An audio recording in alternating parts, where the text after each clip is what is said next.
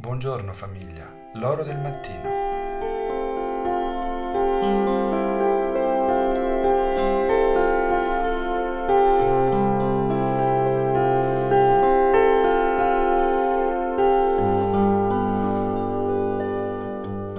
Buongiorno famiglia, benvenuti tutti quanti nella nostra cappellina, sempre pronti per eh, salutare eh, in questo, queste prime ore, primi momenti del mattino il Signore Gesù che ci vuole accompagnare, essere nostro amico nei passi di questa giornata.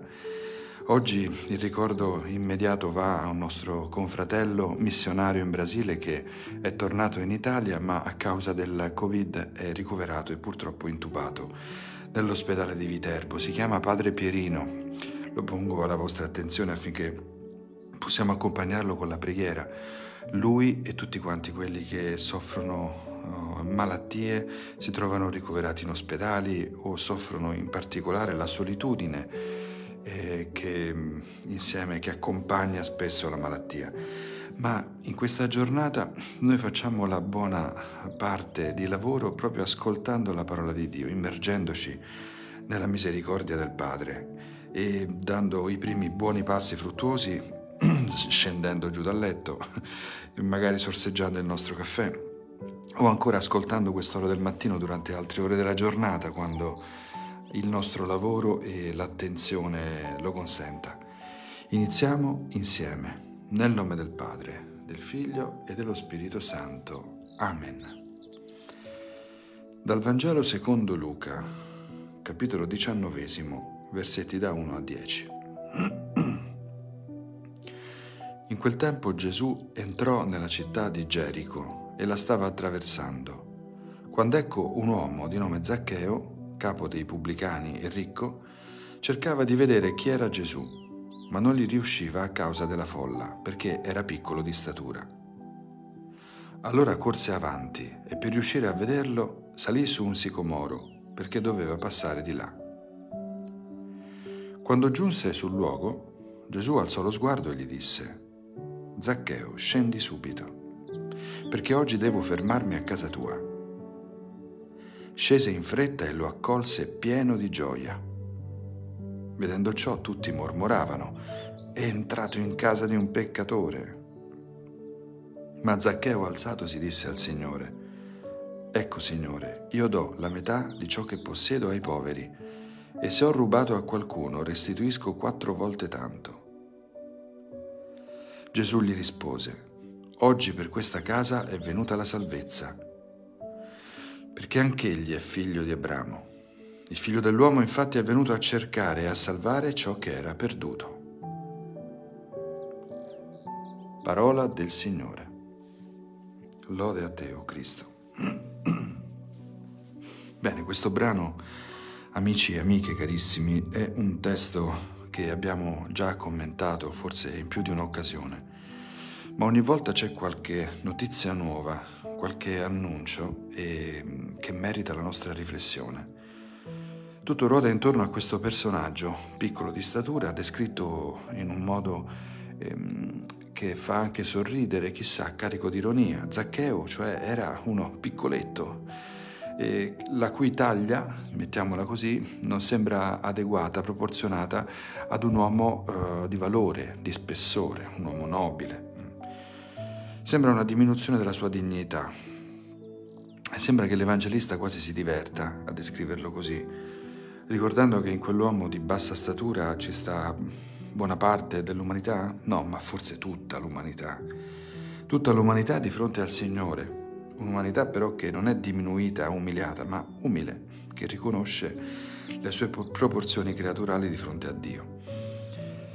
E Zaccheo oggi che cosa vogliamo far rivelare, rilevare di lui? Allora, Zaccheo era un povero. Notate bene questo aspetto. Zaccheo era un povero. E eh, nella descrizione in realtà tutto concorre a dire eh, diversamente di lui. Era capo dei pubblicani e ricco. Quindi povero sì, va bene, ma mettiamoci d'accordo. Povero di che cosa? Perché il lavoro ce l'aveva, dunque anche i soldi e sembrerebbe che oggi chi ha lavoro ha molti soldi, può avere una casa, una bella macchina e forse anche uno yacht, ancorato in qualche porto italiano o all'estero, ma era povero perché non aveva amici. E perché non aveva amici? Possibile che una persona così benestante possa non avere amici? Magari, nonostante sia attorniata da decine, centinaia di persone, che abbia molti follower, non abbia nemmeno un amico? È possibile che non si annoveri un amico almeno ogni tot persone che ci seguono? Perché non aveva amici Zaccheo?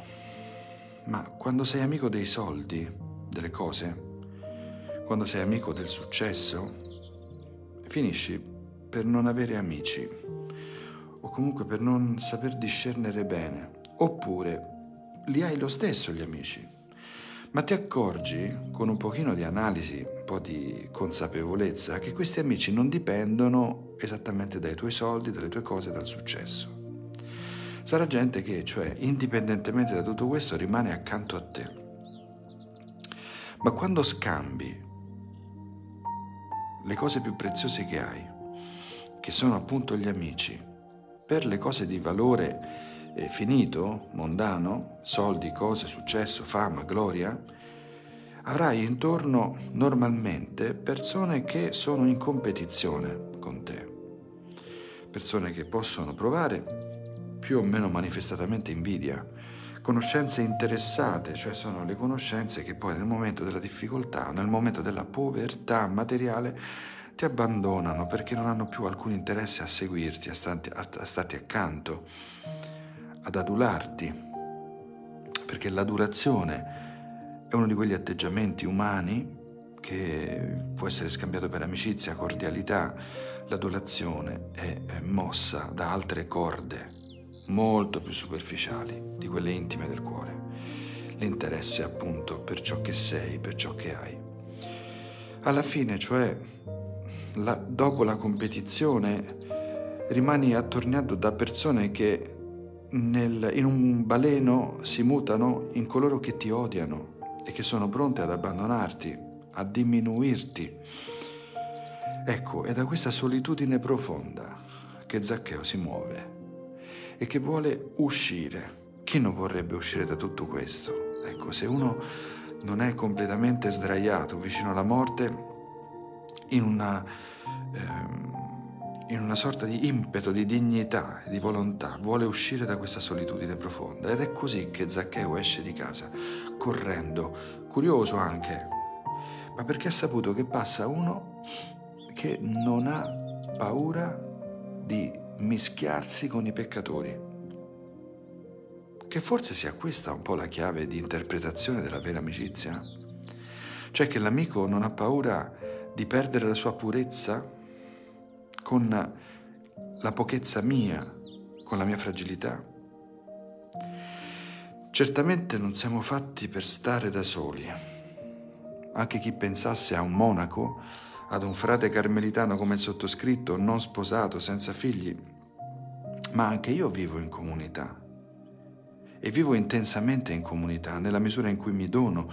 Nulla, per esempio, mi toglie dalla testa che nella mia esperienza di vita fraterna ho maturato delle relazioni, mi sono state donate delle relazioni maturate con difficoltà con degli amici che non posso chiamare più semplicemente confratelli, ma amici.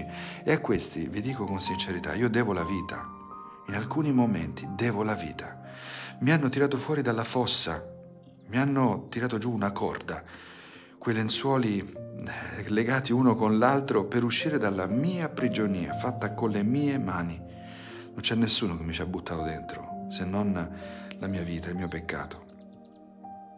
E di questi amici io posso riferire non tanto la loro esemplarità, cioè non mi sono amici perché sono esemplari, sono dei modelli, cioè l'amico è uno come me, non è meglio di me. La sua forza non sta nell'essere un supereroe, e non saprei dirvi di più, eh, forse ciascuno di noi deve riflettere su questo. Mi riferisco al semplice fatto che siano amici, amici, che siano prossimi a me. Ecco, Gesù va a casa di Zaccheo e Gesù facendo così, quando si autoinvita in questo brano, Gesù decide di essere amico di Zaccheo. Oggi per me questa è la chiave più bella di lettura di questo brano. Forse per tutti voi. Cioè, pensiamo un attimo a questo. Essere amici non è solamente, eh, come, dire, come, dire, un gesto di affetto, un sort- una sorta di dono dall'alto, ma è anche un atto di volontà. Io decido di essere tuo amico. Decido cioè di fare tutto affinché tu possa percepirmi accanto a te come amico. Gesù fa così con Zaccheo. Vuole fare così con ciascuno di noi, con me, con te. Lui, Gesù, da sempre, essendo il Dio incarnato, ha deciso non di essere amico di tutti, indistintamente, ma amico di ciascuno, vero amico. E l'amicizia, come vi dicevo, salva. Salva da che cosa? Beh, io direi che la frase che può essere risposta chiara a questa domanda sulla salvezza procurata dall'amicizia può essere messa in bocca come fa l'Evangelista con, a scribi e farisei. Perché scribi e farisei quando vedono Gesù che entra a casa di Zaccheo dicono ecco, è entrato a casa di un peccatore, ci risiamo un'altra volta. Entra a casa dei peccatori questo qua, cioè si contamina, eh? diventa uno di loro. Non capiscono che non si contamina col peccato, ma piuttosto entra in relazione intima con un peccatore, con la persona che va sempre salvata a tutti i costi, va sempre amata a tutti i costi, non può essere giudicata unicamente, drammaticamente fino alla fine dal suo peccato. Ecco, è entrato in casa di un peccatore, l'ha fatto un'altra volta. E queste parole sono determinanti nella vita di Gesù. Perché? tutti abbiamo la percezione che il peccato sia contaminante, perché contamina all'esterno, rende impura la fama, la parvenza, l'immagine. E quindi se noi frequentiamo certe persone, la nostra fama ne risulta corrotta, rompe la parvenza di purezza che con tanta fatica conserviamo di fronte agli altri. Per favore, diteci che siamo belli, puri e senza peccato. Questo è il modo di ragionare di scribi e farisei, per cui il peccato non può avere alcuna relazione con la santità del profeta, del maestro, del rabbì, che per cui Gesù non dovrebbe fare quello che fa. E il problema è che lo fa. Gesù è venuto a salvare non i sani, ma gli ammalati, non i santi, i puri, ma i peccatori.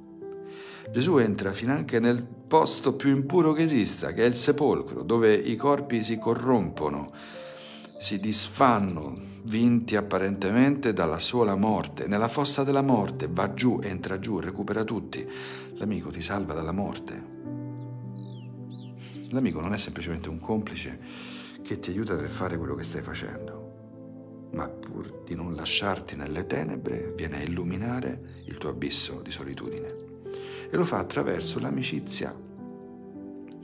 Non è una salvezza dall'alto, ma è una eh, vicinanza, una prossimità empatica, una solidarietà con te.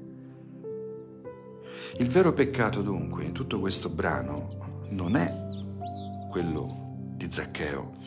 Il vero peccato nel brano risulta essere la superbia dei farisei. Dunque il vero peccato è questa mancanza profonda di umiltà Zaccheo alla fine è umile, accoglie Gesù dentro casa, decide di ridare tutto quello che ha frodato, ha rubato agli altri.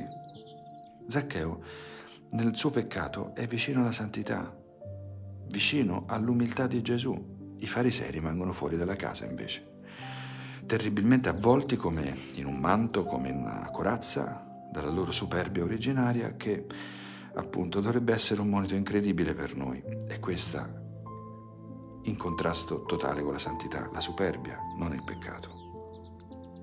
I santi, carissimi amici, sono stati tutti peccatori, tutti. Anche il vostro amatissimo Padre Pio, la nostra amatissima Madre Teresa di Calcutta o i nostri santi carmelitani, una 24enne Teresa di Gesù bambino. Se le avessimo detto in vita, sorella, tu sei impeccabile, ci avrebbe dato uno schiaffo forse, dicendoci guarda che siamo tutti peccatori qua giù, siamo tutti peccatori perdonati, umilmente in cammino, Nessuno è impeccabile, perfetto, puro. Chi presume di se stesso così è in grave errore, ha sbagliato strada completamente, deve fare un'inversione a U. La Chiesa, come ci ricordano i padri della Chiesa, come ci ricordano i papi, il magistero della Chiesa intera, la Chiesa è santa e peccatrice. Ecco, questo è il grande cammino dell'amicizia con Gesù. La salvezza dopo la Pasqua di Gesù passa attraverso l'amicizia con Lui.